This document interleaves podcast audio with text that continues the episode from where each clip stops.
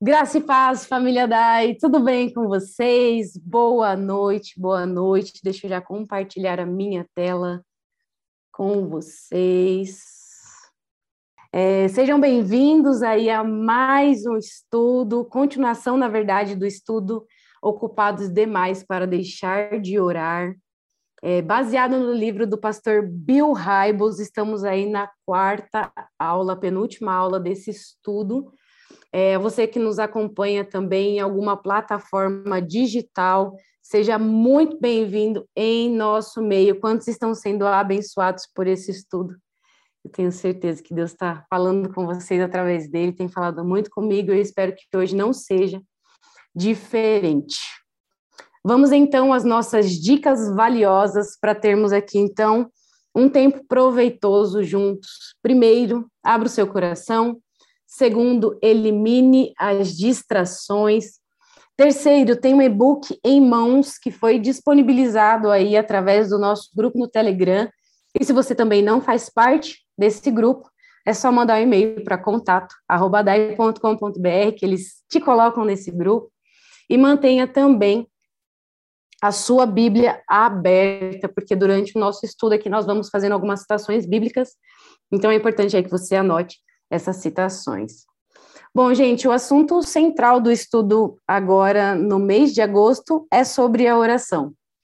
E todos nós aqui já ouvimos falar muito sobre oração, e realmente ele é um assunto que não se esgota. A gente ouviu ontem, a gente vai ouvir hoje, a gente vai ouvir amanhã, e que se a gente passasse até o final do ano falando sobre oração, a gente ainda tinha coisa para falar. Através da oração e do relacionamento com Deus, homens foram usados para transformar a vida de outras pessoas. E eu separei aqui uns exemplos para vocês. George Miller começava cada dia com várias horas de oração, implorando a Deus para que suprisse as necessidades de seu orfanato. O bispo Lancelot Andrews dedicava por volta de cinco horas de oração por dia. Susana Wesley, mãe que era extremamente ocupada, sem nenhuma privacidade, costumava sentar-se em uma cadeira de balanço, cobrir a sua cabeça com um avental e ela orava pelo seu filho John, pelo seu filho Charles e pelo resto da sua ninhada, porque não acabava por aí. E eu não sei vocês, mas eu já ouvi falar sobre John Wesley, líder e precursor do movimento metodista.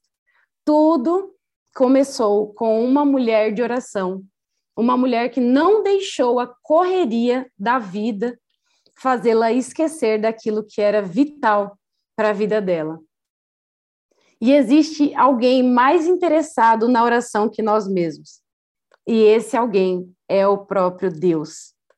E Deus fala ao nosso coração. Deus nos criou com o propósito de termos um relacionamento com Ele. Ele não criou a gente simplesmente para estarmos aqui na Terra ocupando um espaço. Não. Ele nos criou para ter um relacionamento com Ele. Tiago, capítulo 4, versículo 8, a primeira parte do versículo diz assim: Aproximem-se de Deus, e então ele se aproximará de vocês. E quem não deseja ser mais próximo de Deus? Eu tenho certeza que desde o dia que você levantou a sua mão, aceitou a Jesus Cristo como seu Senhor e Salvador, o seu desejo era ser mais próximo de Deus. E podemos listar aqui inúmeros benefícios de construirmos uma vida de oração. Mas se a gente não aprender a diminuir o ritmo o suficiente para esse momento, não conseguiremos chegar a uma vida espiritual satisfatória. Nessa aula, então, vamos compreender um pouco de tudo o que investimos tempo é onde realmente o nosso coração deseja estar. Tudo onde a gente investe o nosso tempo é onde o nosso coração deseja estar. E eu tenho certeza que em algum momento da sua vida você já ouviu a frase tempo é dinheiro. Time is money. Tempo é dinheiro. É uma frase que você ouve muito no mundo dos negócios, no mercado de trabalho. E é por isso que falam tanto sobre gerenciamento de tempo. A gente nunca falou tanto, né, sobre gerenciamento de tempo. Parece que as horas do dia elas estão diminuindo, parece que a gente não está acrescentando horas, né? O nosso desempenho dentro do mercado de trabalho é o que determina se a gente vai subir de cargo, se a gente vai ganhar uma promoção. Então, a cada dia mais, a gente se esforça para acordar um pouquinho mais cedo, para ir dormir um pouquinho mais tarde. Às vezes, a gente leva trabalho para dentro de casa. E essa é uma realidade cada vez mais presente na nossa vida. Mas a pergunta que fica nesse turbilhão, nessa correria, nessa falta de tempo, é onde a voz suave e tranquila de Deus se encaixa em nossa vida agitada. Onde a voz suave e tranquila de Deus se encaixa em nossa vida agitada. E a gente falou aqui sobre mercado de trabalho, mas perceba que isso pode acontecer com tudo na nossa vida, não só o trabalho. A gente tem muita dificuldade, a gente, enquanto ser humano, tem muita dificuldade de aquietar a nossa alma, de termos tempos ociosos. Qual foi a última vez em que você não fez nada? Absolutamente nada. Se lembre, mas nada mesmo, gente, assim, que vocês não estavam com o celular na mão, que vocês não estavam com a TV ligada, que vocês não estavam escutando uma música, que vocês estavam ah, simplesmente parados fazendo nada. Qual foi a última vez que isso aconteceu? Porque realmente é uma dificuldade nossa. E quando eu falo nossa, eu estou falando de mim também. Eu tenho dificuldade de ter esse tempo ocioso. E quando, porque normalmente, quando a gente está no nosso horário de almoço, o que, que a gente faz? A gente liga uma TV, a gente liga uma série.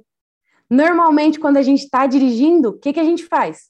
A gente liga o rádio para escutar uma música. Quando paramos em algum lugar ou estamos em alguma fila, o que, que a gente faz? A gente pega o nosso celular, começa ali a rolar o feed do Instagram, ou a gente abre o WhatsApp, e começa a responder aquele monte de perguntas que a gente tem com várias pessoas. A gente tem uma necessidade de preencher os espaços que aparentemente estão vazios.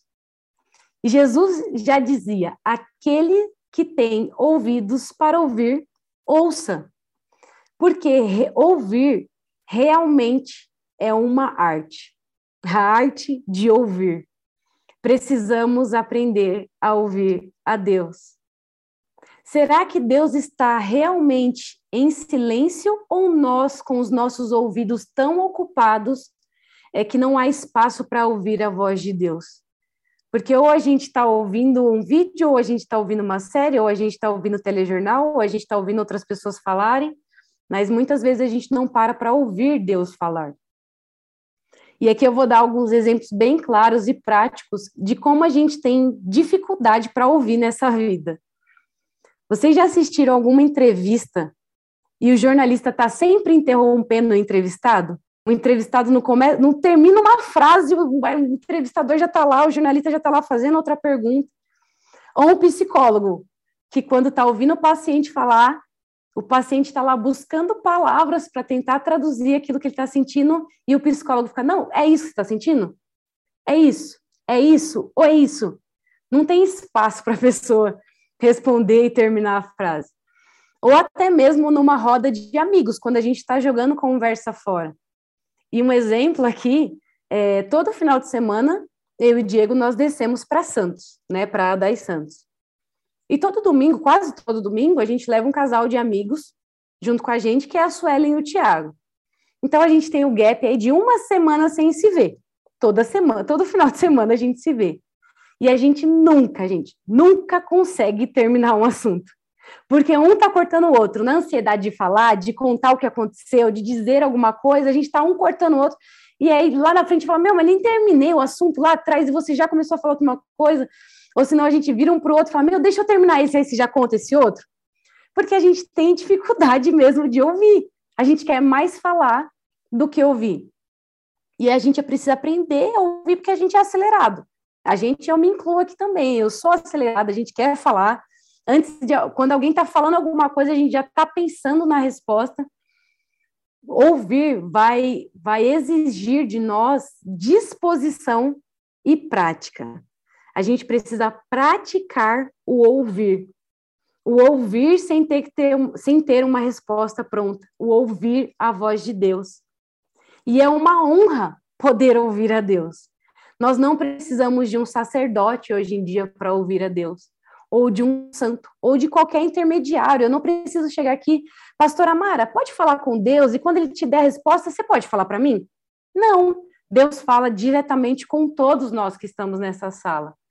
Nós não temos que ficar esperando, ele fala conosco o tempo todo, em qualquer lugar, em qualquer hora e em qualquer circunstância.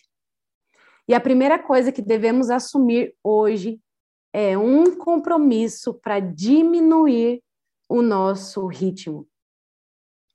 A primeira coisa que precisamos aprender e compreender nesse ponto é que não podemos dar para Deus o tempo que sobra, mas um tempo de qualidade. Não aquilo que sobra, mas um tempo de qualidade. Tempo para contemplação, para meditação e para reflexão, sem pressa e sem interrupções. E aqui um exemplo bem prático de como o tempo, esse tempo de qualidade, faz parte de um processo. Eu sou adepta e consumidora de um bom café. Como boa brasileira, eu gosto de um bom café. Só que para o café chegar em casa na minha xícara, ele precisa de tempo e de trabalho. Primeiro o plantio, depois a florada, depois a colheita, depois o processamento, depois a torrefação, depois a classificação, depois o empacotamento e então a minha aquisição. É tempo e trabalho. E com Deus não deve ser diferente. Devemos ter tempo, sim, para contemplação, quem é Deus na minha vida? Quem é Deus na sua vida?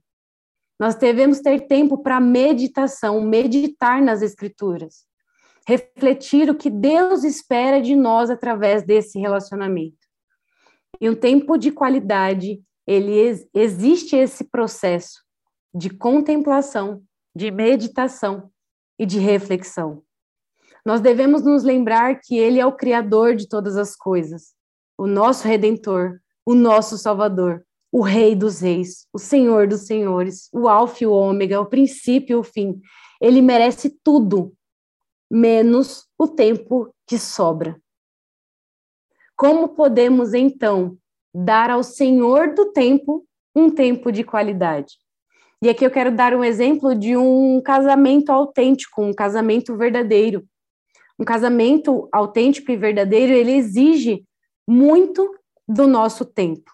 Porque a maioria dos casamentos e relacionamentos, na maioria das vezes, são superficiais. O marido se torna a sua melhor versão no, no trabalho, se dedica de uma forma impressionante no trabalho, trabalha horas a fio para concluir um projeto. E do outro lado, às vezes, a gente tem uma esposa que se dedica totalmente aos filhos ou a um outro trabalho, e eles se encontram somente nos corredores de casa. Talvez eles até dormem juntos na mesma cama, de vez em quando sentam-se juntos à mesa, mas sem existir muita intimidade entre o casal. Mas para ter um casamento verdadeiro, para ter um casamento autêntico, a gente vai precisar lutar por isso, e não vai ser fácil.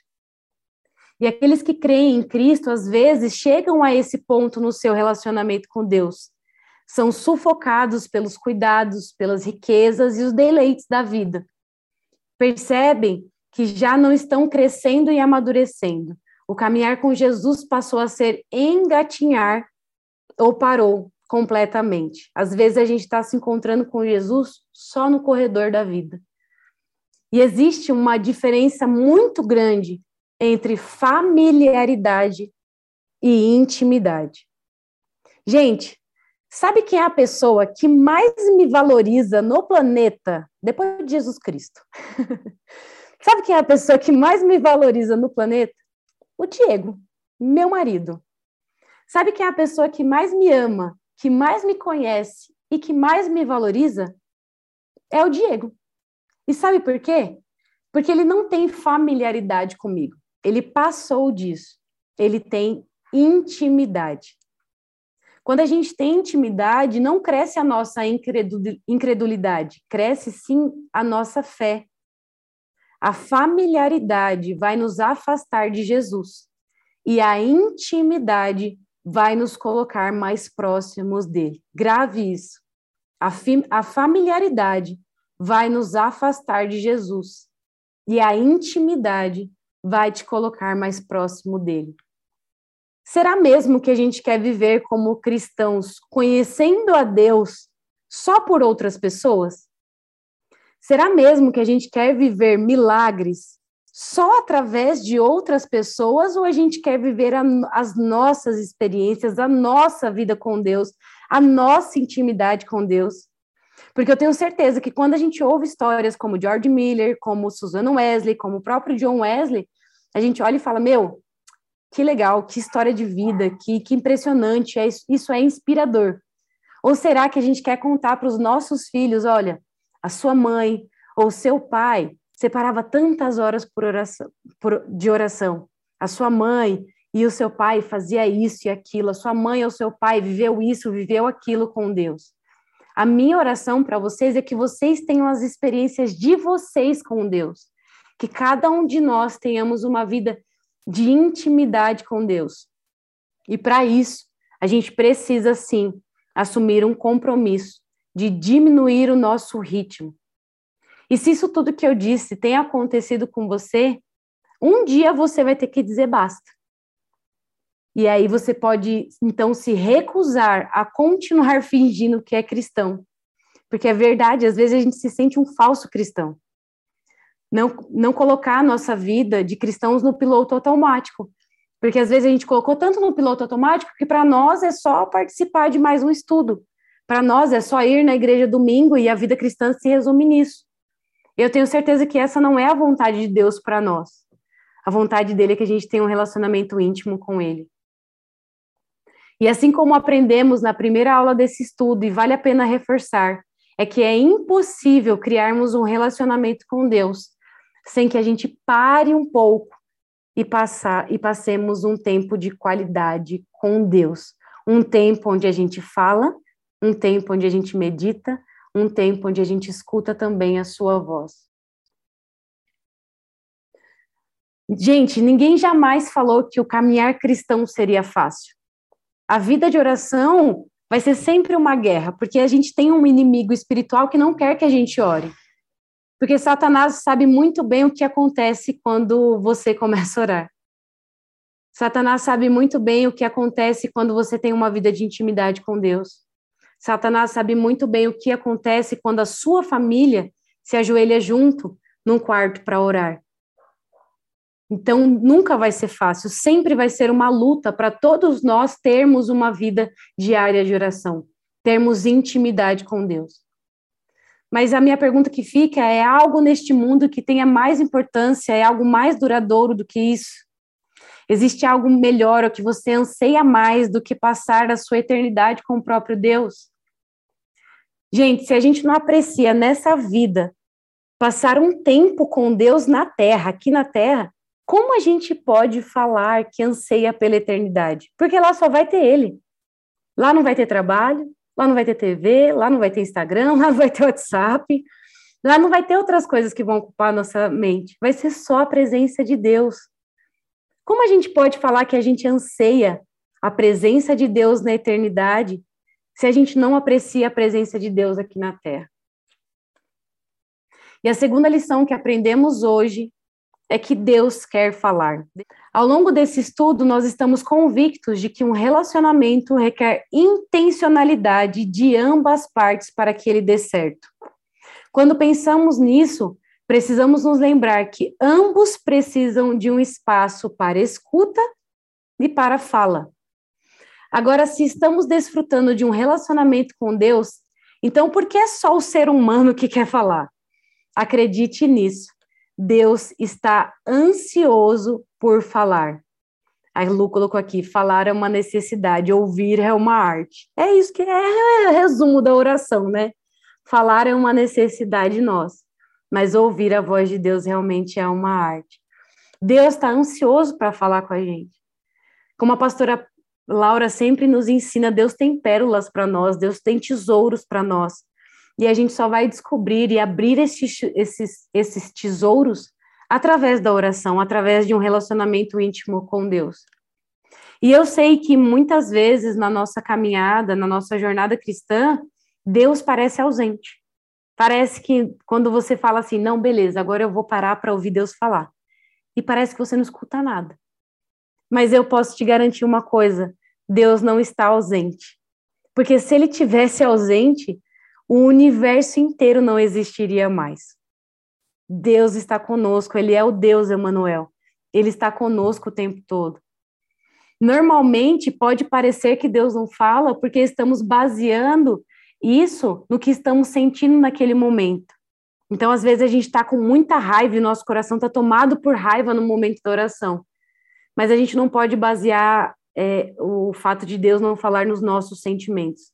Acredite que o autor da vida, ele não depende dos nossos sentimentos ou das circunstâncias que acontecem ao nosso redor para falar conosco. Agora, existem muitas formas em que Deus se comunica com a gente. Muitas formas. Pensa em todas as formas que Deus já falou com você. E eu vou me apegar hoje a somente três. Opa, passa aqui. Primeiro, Deus fala por intermédio da sua palavra. Primeiro de tudo, ele usa a sua própria palavra para falar com a gente. Conforme lemos a Bíblia e meditamos sobre a sua verdade, Deus nos ajuda a aplicá-la em nossa vida. Sabe quando você está precisando de uma palavra de consolo, você está muito triste por algo que aconteceu na sua vida, e aí você está lá no seu período de oração, com a Bíblia aberta, e aí você lê: Vinde a mim, vocês que estão cansados e estão sobrecarregados. Você pode ter lido aquela passagem muitas vezes em sua vida, mas naquele momento ela teve um significado diferente. É lógico que o versículo não mudou, ele sempre fez parte da palavra de Deus. Mas o Espírito Santo nos concede essa nova perspectiva é, quando poder, é, quando ele nos auxilia através da palavra de Deus. A gente está lá orando e o próprio Espírito Santo ele abre os nossos olhos para o entendimento da palavra, para que essa palavra nos console. Olha só o que diz 2 Timóteo 3,16.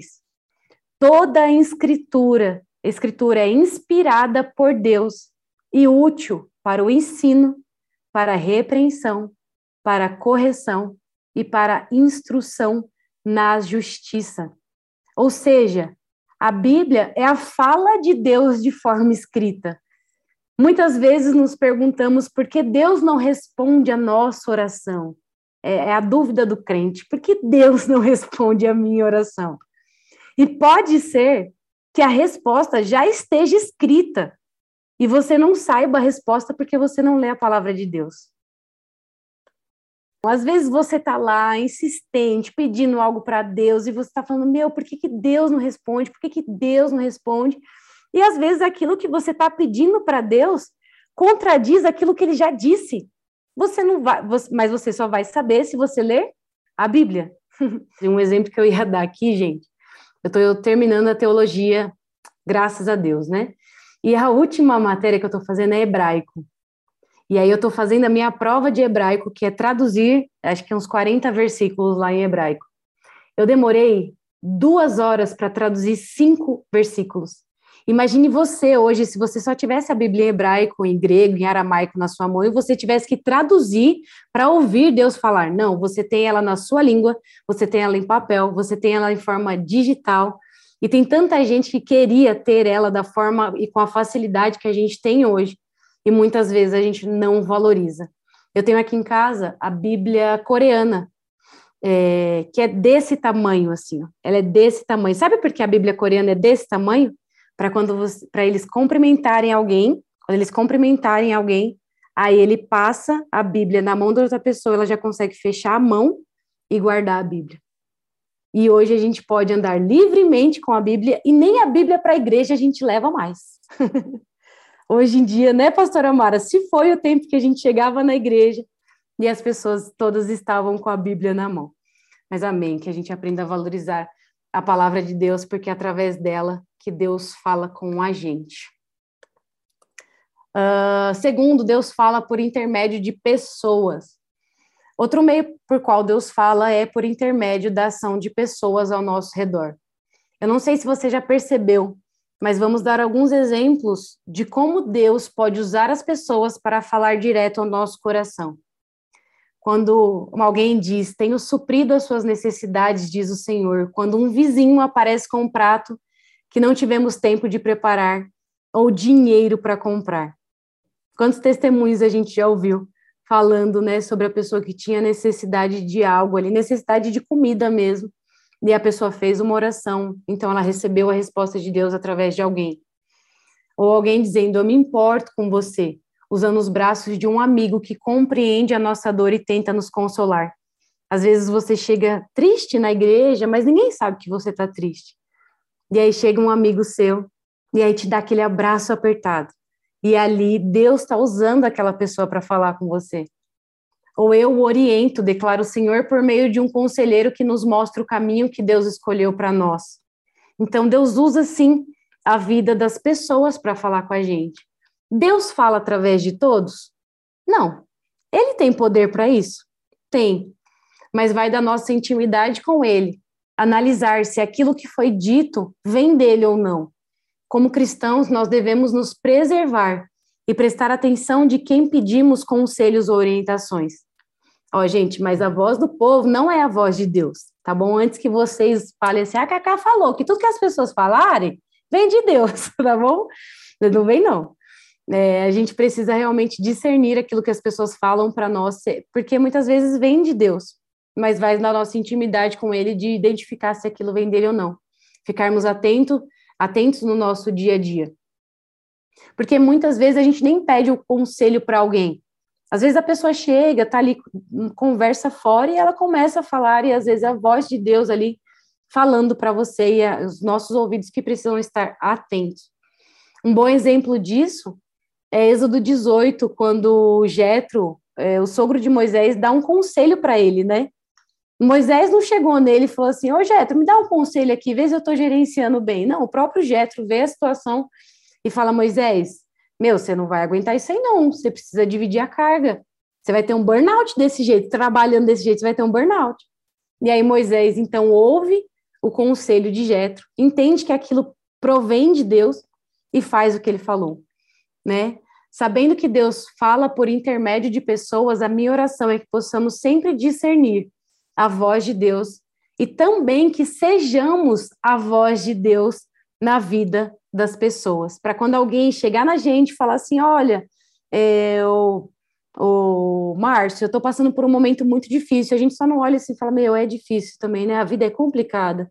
Não, que nós sejamos também a palavra de Deus para a vida das pessoas, a fala de Deus, a boca de Deus na vida das outras pessoas. E Deus fala por intermédio do Espírito Santo, por através da orientação direta do Espírito Santo. Essa pessoa, terceira pessoa da Trindade está pronta, disposta e apta para se comunicar de, conosco, de acordo com as Escrituras, o Espírito Santo orienta, repreende, confirma, conforta e encoraja os seguidores de Cristo. João 14, 26 diz assim: Mas o conselheiro, o Espírito Santo, que o Pai enviará em meu nome, lhes ensinará todas as coisas e lhes fará lembrar de tudo que eles disse. No entanto, muitos cristãos não esperam que Deus fale com eles, ou melhor, nem creem que ele o faça. Por essas atitudes, somos levados a imaginar que Jesus fez as malas, voltou para o céu 40 dias depois da ressurreição, para que nunca mais soubéssemos dele. Embora façamos isso dia após dia, semana após semana, e até pareça comum, ele não se encaixa na imagem de Deus conforme transmitida nas Escrituras. Esse não é o nosso Deus. E Deus fala através do Espírito Santo quando construímos um relacionamento íntimo com Ele, que se dá por uma palavra que começa com ora e termina com são, que a gente está falando pouco hoje. Deus vai falar conosco através do seu Espírito Santo, através da oração. Esse relacionamento íntimo com o Espírito Santo é construído através da oração. Grave isso. Se você permanecer sensível à orientação do Espírito Santo e cooperar quando o receber, pode confiar que ele o guiará na verdade e o ajudará a crescer como cristão. Saiba que não há riqueza maior na vida do que estarmos prontos para ouvir a voz de Deus, mesmo que em algumas vezes seja para corrigir a nossa rota. E eu quero terminar com uma frase que diz assim: é, oramos melhor quando já não sabemos que estamos orando. É um orar sem cessar, é um orar em todo tempo. É ter sim o nosso tempo de qualidade com Deus, como o pastor Rodrigo disse, ter o nosso tempo lá no nosso íntimo com Deus, mas durante o dia também orar, né? Não só naquele momento, mas ter uma vida constante de oração. Mais uma vez, então, muito obrigada da College por esse estudo, por esse tempo. Eu espero em Deus que Ele tenha falado com vocês e que a gente assuma de verdade é, mudar a nossa vida de oração. Sabe, eu não sei quanto tempo você tem de cristão, se você tem seis meses de cristão, se você tem cinco minutos de cristão, se você tem dez anos de cristão, mas que essa não seja mais uma luta nossa, né, pastor? De, meu, toda vez a gente ouve só falar sobre oração e a gente luta 10 anos. Meu, se esforça, muda de verdade. Quando a gente quer alguma coisa, a gente investe tempo naquela coisa. Quando você quer, é, por exemplo, mudar de emprego, você não estuda, você não se dedica, você não esforça. Quando você quer um cargo maior na sua empresa, você não se esforça? Por que, que com a coisa mais importante que tem na sua vida, que é, a, que é o tempo de oração, que é o seu relacionamento com Deus, você não faz o mesmo? Se a gente quiser, de verdade, ter uma vida íntima de oração com Deus, nós vamos conseguir se nós empregarmos a energia necessária nisso. Em nome de Jesus. Amém, pastor? Quando tudo perante o Senhor estiver e todo teu ser ele controla, só então has de ver que o Senhor tem poder quando tudo deixares no altar. Eu carrego uma frase comigo, Cacá, e todos aqui, que nem tudo se resolve na oração, mas tudo começa a ser resolvido na oração. É, é gostaria eu que todas as minhas dificuldades, dilemas e problemas fossem resolvidos na oração, só entre aspas orando, né? Mas tudo começa na oração. Né? Uh, eu acho que oração não tem que ser uma prioridade. Para mim, oração tem que ser central. Porque prioridade, um dia você tem, outro dia você tem outra. Vida de oração, não. Vida de oração tem que ser algo central, né? Então, se eu pudesse tivesse uma, uma, uma, uma lousa aqui, seria. Não está para ver, acho que não dá, né? Mas, enfim. Central, a nossa família, nosso casamento, né? Existe muita mística né, sobre quantidade. Tem uns que defendem que sem quantidade não funciona, outros vão defender que é melhor qualidade do que quantidade. Só que se é para escolher um outro, escolha a qualidade. Eu acho que a quantidade ela vem naturalmente. Tanto é verdade que quando Jesus ele vai ensinar os discípulos, o que, que ele diz? Ele não pega no pé sobre quantidade, muito pelo contrário. Ele fala que de quantidade os fariseus fazem muito bem. Né? Então, esse estudo bíblico aqui, né, esses encontros que a gente tem tido, é, que sejam sinalizadores. Tudo que a Cacá disse aqui, a gente tem alguma novidade? Tudo que a gente tem dito nos estudos bíblicos, assim, uau, nossa, descobri a América. Não tem. Né? O problema é que a gente está com dificuldade de fazer o básico. Né? muita dificuldade de fazer o básico. Então, que a gente consiga, né, dentro do resumo que eu fiz aqui, né, que a gente flua de um estágio de familiaridade para intimidade. Acho que essa, de tudo que a Cacá falou, é uma coisa interessante, né? Porque às vezes a familiaridade faz com que a gente entre na zona de conforto. Se lembram do, dos filhos de Eli? Eles tinham familiaridade com Deus, familiaridade com o templo, mas tinham já perdido a intimidade. Talvez o grande perigo da vida com Deus é a familiaridade. Que a gente vai achando que a gente. E cá entre nós, eu acho que os filhos de Eli. Lógico, né? A gente está falando de, um, de exemplos muito down, assim, né? muito trash, né? Mas é, eles não começaram, eles não ficaram doidos, malucos do dia para a noite, né?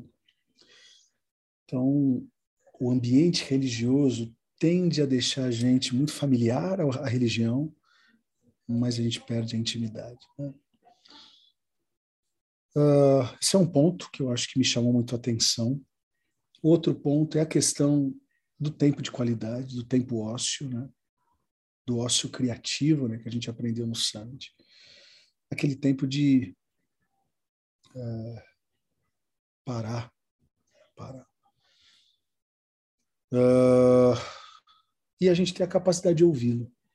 Né? Porque, é, é, eu até coloquei no chat, né, pastor Nivaldo, às vezes a gente fica, ai, Deus não está falando, Deus não está falando. É, é ele que não está falando ou é a gente que não está na frequência para ouvi-lo? Você acha que o Todo-Poderoso não fala? mas às vezes a gente não está no pente fino, né? no ajuste fino. E o ajuste fino só vem com oração, não adianta. Né? Intimidade. Né? Então, enfim, é é, é o, tipo, é o tipo de estudo bíblico que até a volta de Jesus a gente vai ter que estudar sobre. E aquilo que eu falei na última semana, né? melhor forma da gente aprender a orar é orando não tem muito segredo, não. A gente pode ficar falando, pode trazer a Laura, a Cacá, pode chamar o Uriel de Jesus, pode chamar o Napoleão Falcão, pode chamar o Hernandes Dias Lopes, eles vão falar. Mas no fim da conta, ele vai passar a régua e vai dizer o seguinte: vai, começa a orar aí. só se aprende a orar orando, só se aprende a jejuar jejuando. Então, que possamos entender que a gente perde muito tempo quando a gente não ora. O que poderia ser resolvido talvez em 10 minutos por falta de uma oração. A gente fica gastando às vezes uma semana. Eu estou vendo isso na pele. Estou enfrentando um desafio com ataque, um desafio pastoral. Foi tão pesado que a gente está resolvendo que a Tati não conseguiu nem dar aula hoje no Imersão Vocacional. Ela entrou na classe e falou assim: meninas, eu estou sem condições. E um assunto que, de verdade, se tivesse o um mínimo de oração das pessoas envolvidas, sabe? É, a gente já teria resolvido. Né? Então, o título Ocupado Demais para Deixar de Orar é um título muito criativo, mas, além de tudo, muito verdadeiro a gente ganha muito quando a gente ora. Dei meu testemunho, na verdade, meu testemunho hoje. Não sei nem se politicamente deveria falar isso, mas falei. Hoje não tive uma devocional com Deus. E aí é um desencadeamento. Estou aqui tentando compreender um pouco como vai terminar meu dia. Mas, no mínimo, estou terminando o dia com um puxão de orelha. Porque Deus falou, falou. Se eu quero aplicar o que ele falou, aí é uma outra questão, né? Enfim, que Deus nos abençoe. Pastor. Oi, Cacá. Só antes do senhor encerrar, tem uma pessoa com uma dúvida no chat. Vamos lá, vamos lá. Deus fala por intermédio de pessoas que não acreditam nele? Sim. Com certeza, gente. Pastor, eu vou, eu, vou, eu vou contar até um testemunho, pastor, porque eu estava pensando aqui, né? Eu sabia que o senhor ia responder essa pergunta, mas eu vou dar um exemplo prático aqui, né? É, quando eu trabalhava com vendas, eu trabalhava com uma moça que era do candomblé, se eu não me engano. E aí, numa conversa com ela, conversa assim de dia a dia, de trabalho, ela falou: Meu, eu estudo muito a Bíblia. Eu conheço a Bíblia. Pode perguntar o que você quiser da Bíblia. E eu, assim, ó, que? Como assim? Sabe o que, que era aquilo? Era Deus falando comigo, falando assim: aquele que não me serve conhece mais a minha palavra do que você, minha serva. Então, Deus pode falar com pessoas, por, através de pessoas que não são dele? Pode, pode. Só é a gente que tem que discernir, na verdade, né, pastor? Se e é aí, Deus falando com a gente ou não. E aí que tá. O discernimento não tem a ver com o outro, tem a ver com a gente. É, exatamente biblicamente, lógico que Deus, a, jumenta lá de balão, ela acreditava em Deus? Não, e Deus a usou. Deve estar no céu a jumenta, não está não? É, essa jumenta eu queria ela do meu lado, viu?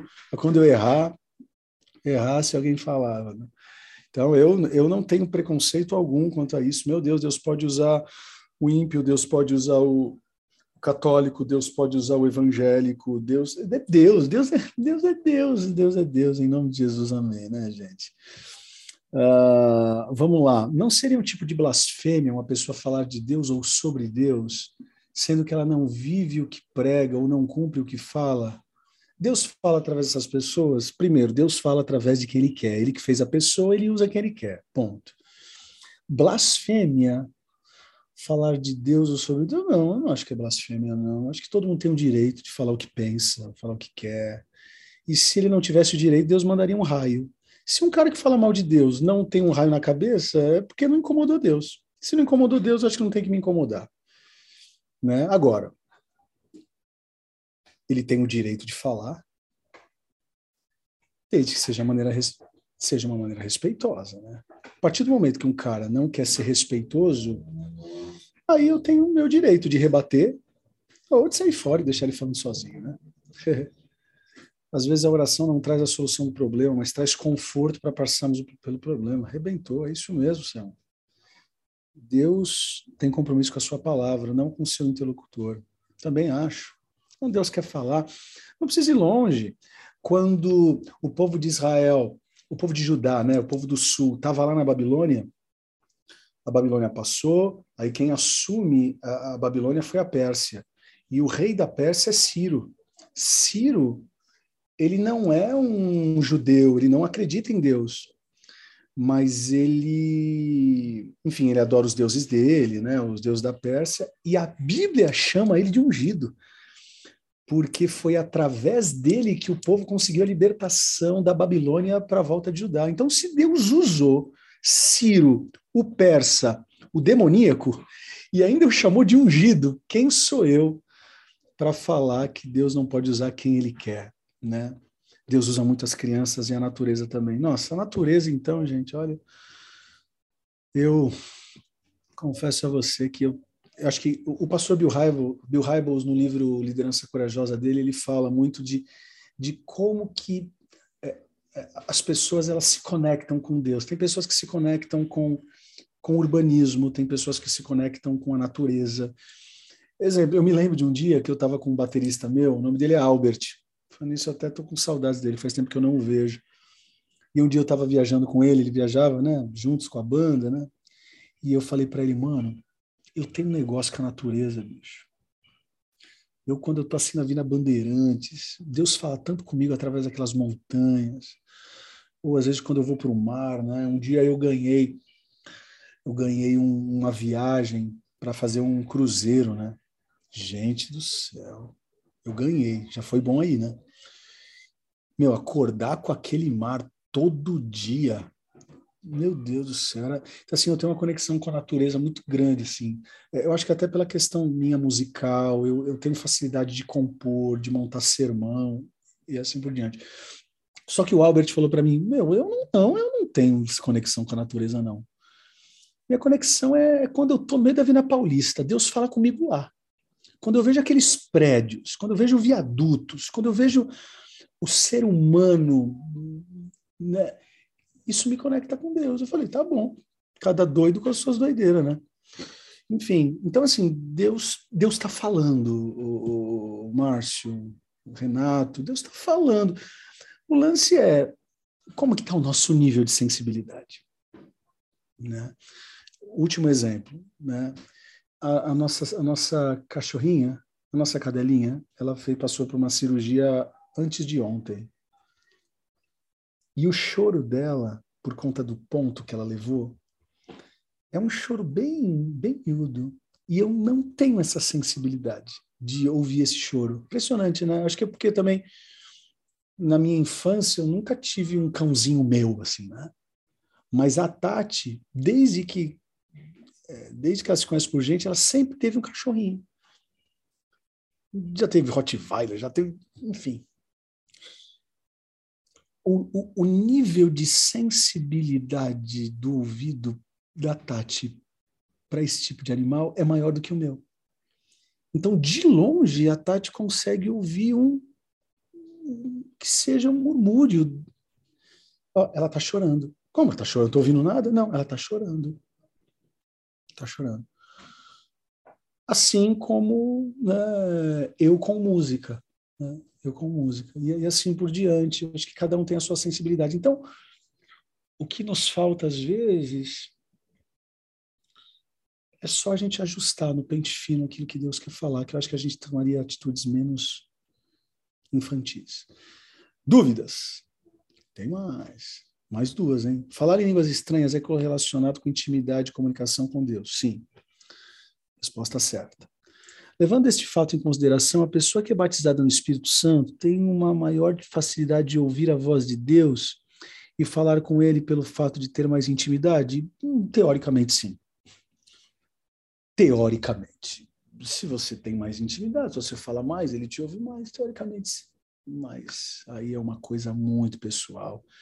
Eu já vi também gente de oração que fica o dia todo orando, que também não flui nada. Cara só ora. Ele acha que a vida é só orar. E ficar dando lição de moral nas pessoas que não oram na quantidade que ele gosta de orar. Também tem isso. E a gente tem que colocar esse assunto na mesa. Você tem que orar como eu, você tem que. Ah, não precisa ir longe, né, mãe? Minha mãe tá aí não me deixa mentir. Esses dias. Acabou um culto de domingo, eu cansado. Vocês devem imaginar quando termina o terceiro culto, como eu tô fisicamente, emocionalmente. Meu espírito renovado, mas o meu emocional e o meu físico, uf, adrenalina lá em cima, né? E quanto mais adrenalina, mais o teu corpo reage inversamente proporcional, né? Meu, chegou um cara na igreja. Eu, Tati, minha mãe, a gente estava juntos. Um cara que eu sei que ele tem uma vida de oração. Eu não duvido. É, nem da nossa igreja é, mas já foi, entende? Já foi. Ele foi lá, a gente viu ele. Nossa, quanto tempo! Um, um beijo, te saudade. Tal.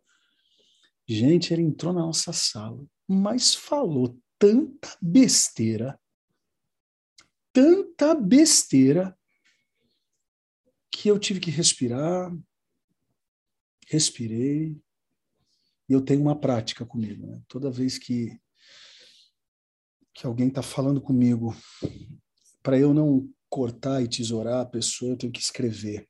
Eu preciso anotar, que senão depois eu me perco, eu, né? aquele negócio todo. Acabou a fala dele, eu falei assim, de 100% que você falou, 90% eu não concordo em nada com você. Você pode ser de oração, mas se Deus quer falar comigo, comigo isso que você acabou de dizer, eu sei que Ele vai falar, porque tudo que você falou é, é, é tão, é tão distante da verdade, da Bíblia. Percebe? Então a gente tem que tomar cuidado com esse lance. Às vezes, um, um assim diz o Senhor, não tem conexão nenhuma com a verdade. Nenhuma. Não é porque arrepiou. Não, não é porque arrepiou. Então, Agora é o desafio, né, gente? É o desafio, né? A gente chega lá. A gente chega lá. Uma hora a gente chega lá. Vamos colocar nossa barba de molho. Que Deus tem muita coisa bonita para fazer em nós e através de nós. É isso, gente. Muito obrigado, Cacá. Muito obrigado, irmãos e irmãs. Oremos. Pai de amor e bondade, muito obrigado. Aprendemos hoje aqui a, a porção da tua palavra. Aprendemos aqui que nós só ganhamos quando, entre aspas, perdemos tempo na oração. Muito obrigado, Jesus. É, nos ajude a termos o nosso sabático, que possamos migrar de uma zona de familiaridade para intimidade, que possamos ter a sensibilidade de te ouvir, porque o Senhor está falando toda hora. O problema está com a gente, os nossos ruídos. Então, torne o nosso ouvido mais sensível à tua voz, que consigamos é, te ouvir através da natureza, através de uma criança, através de um jovem, através de um ímpio, porque acreditamos sim que o Senhor pode falar de diferentes formas, através de diferentes lugares. Pai, cuida do nosso coração, uh, abençoe a nossa, esse fim de quarta-feira, a nossa noite de descanso. Amanhã temos pequenos grupos acontecendo, temos imersão vocacional. E na sexta-feira começamos a nossa conferência alfa, sexta, sábado e domingo. Para a glória do teu nome, estaremos lá celebrando mais uma vez aquele que vive e reina eternamente. Não somente no Ipiranga, mas em Colorado, São Carlos, São Bernardo, uh, enfim, Santos, online, cuida do nosso coração. Em Cristo Jesus, obrigado pela tua igreja. Como diz a canção, tua igreja firme está. E ela vai continuar prevalecendo, porque ela está fundamentada em ti, nosso Senhor e Salvador. Obrigado. Em Cristo Jesus, oramos e te agradecemos. Amém. Que o grande amor de Deus, a graça redentora de Jesus Cristo, a comunhão e as consolações do Santo Espírito sejam com todos e todos digam amém.